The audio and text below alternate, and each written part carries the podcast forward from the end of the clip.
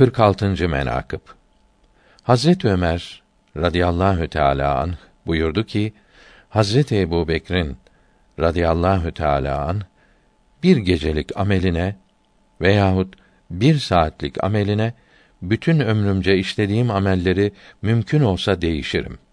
Sordular ki, Ya emîrel mü'minin, Ebu Bekr'in o günde bir gecelik ameli neydi?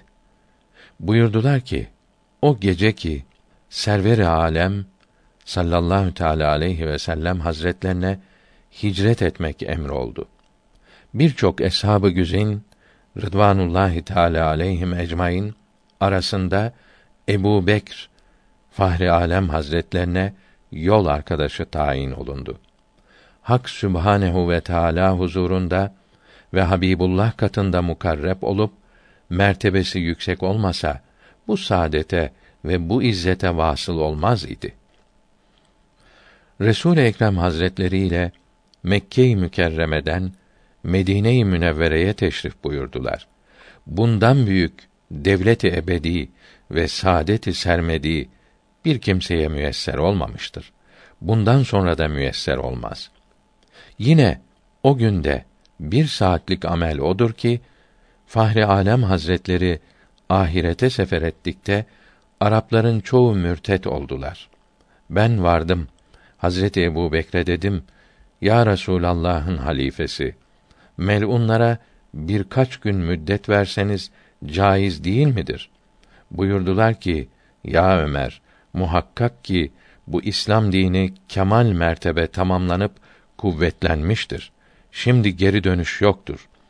Nitekim Allah-u Teâlâ Azzeşşânühü Kelâm-ı Kadîm'inde Maide Sûresi 3. ayet-i kerimesinde mealen bugün dininizi sizin için ikmal eyledim.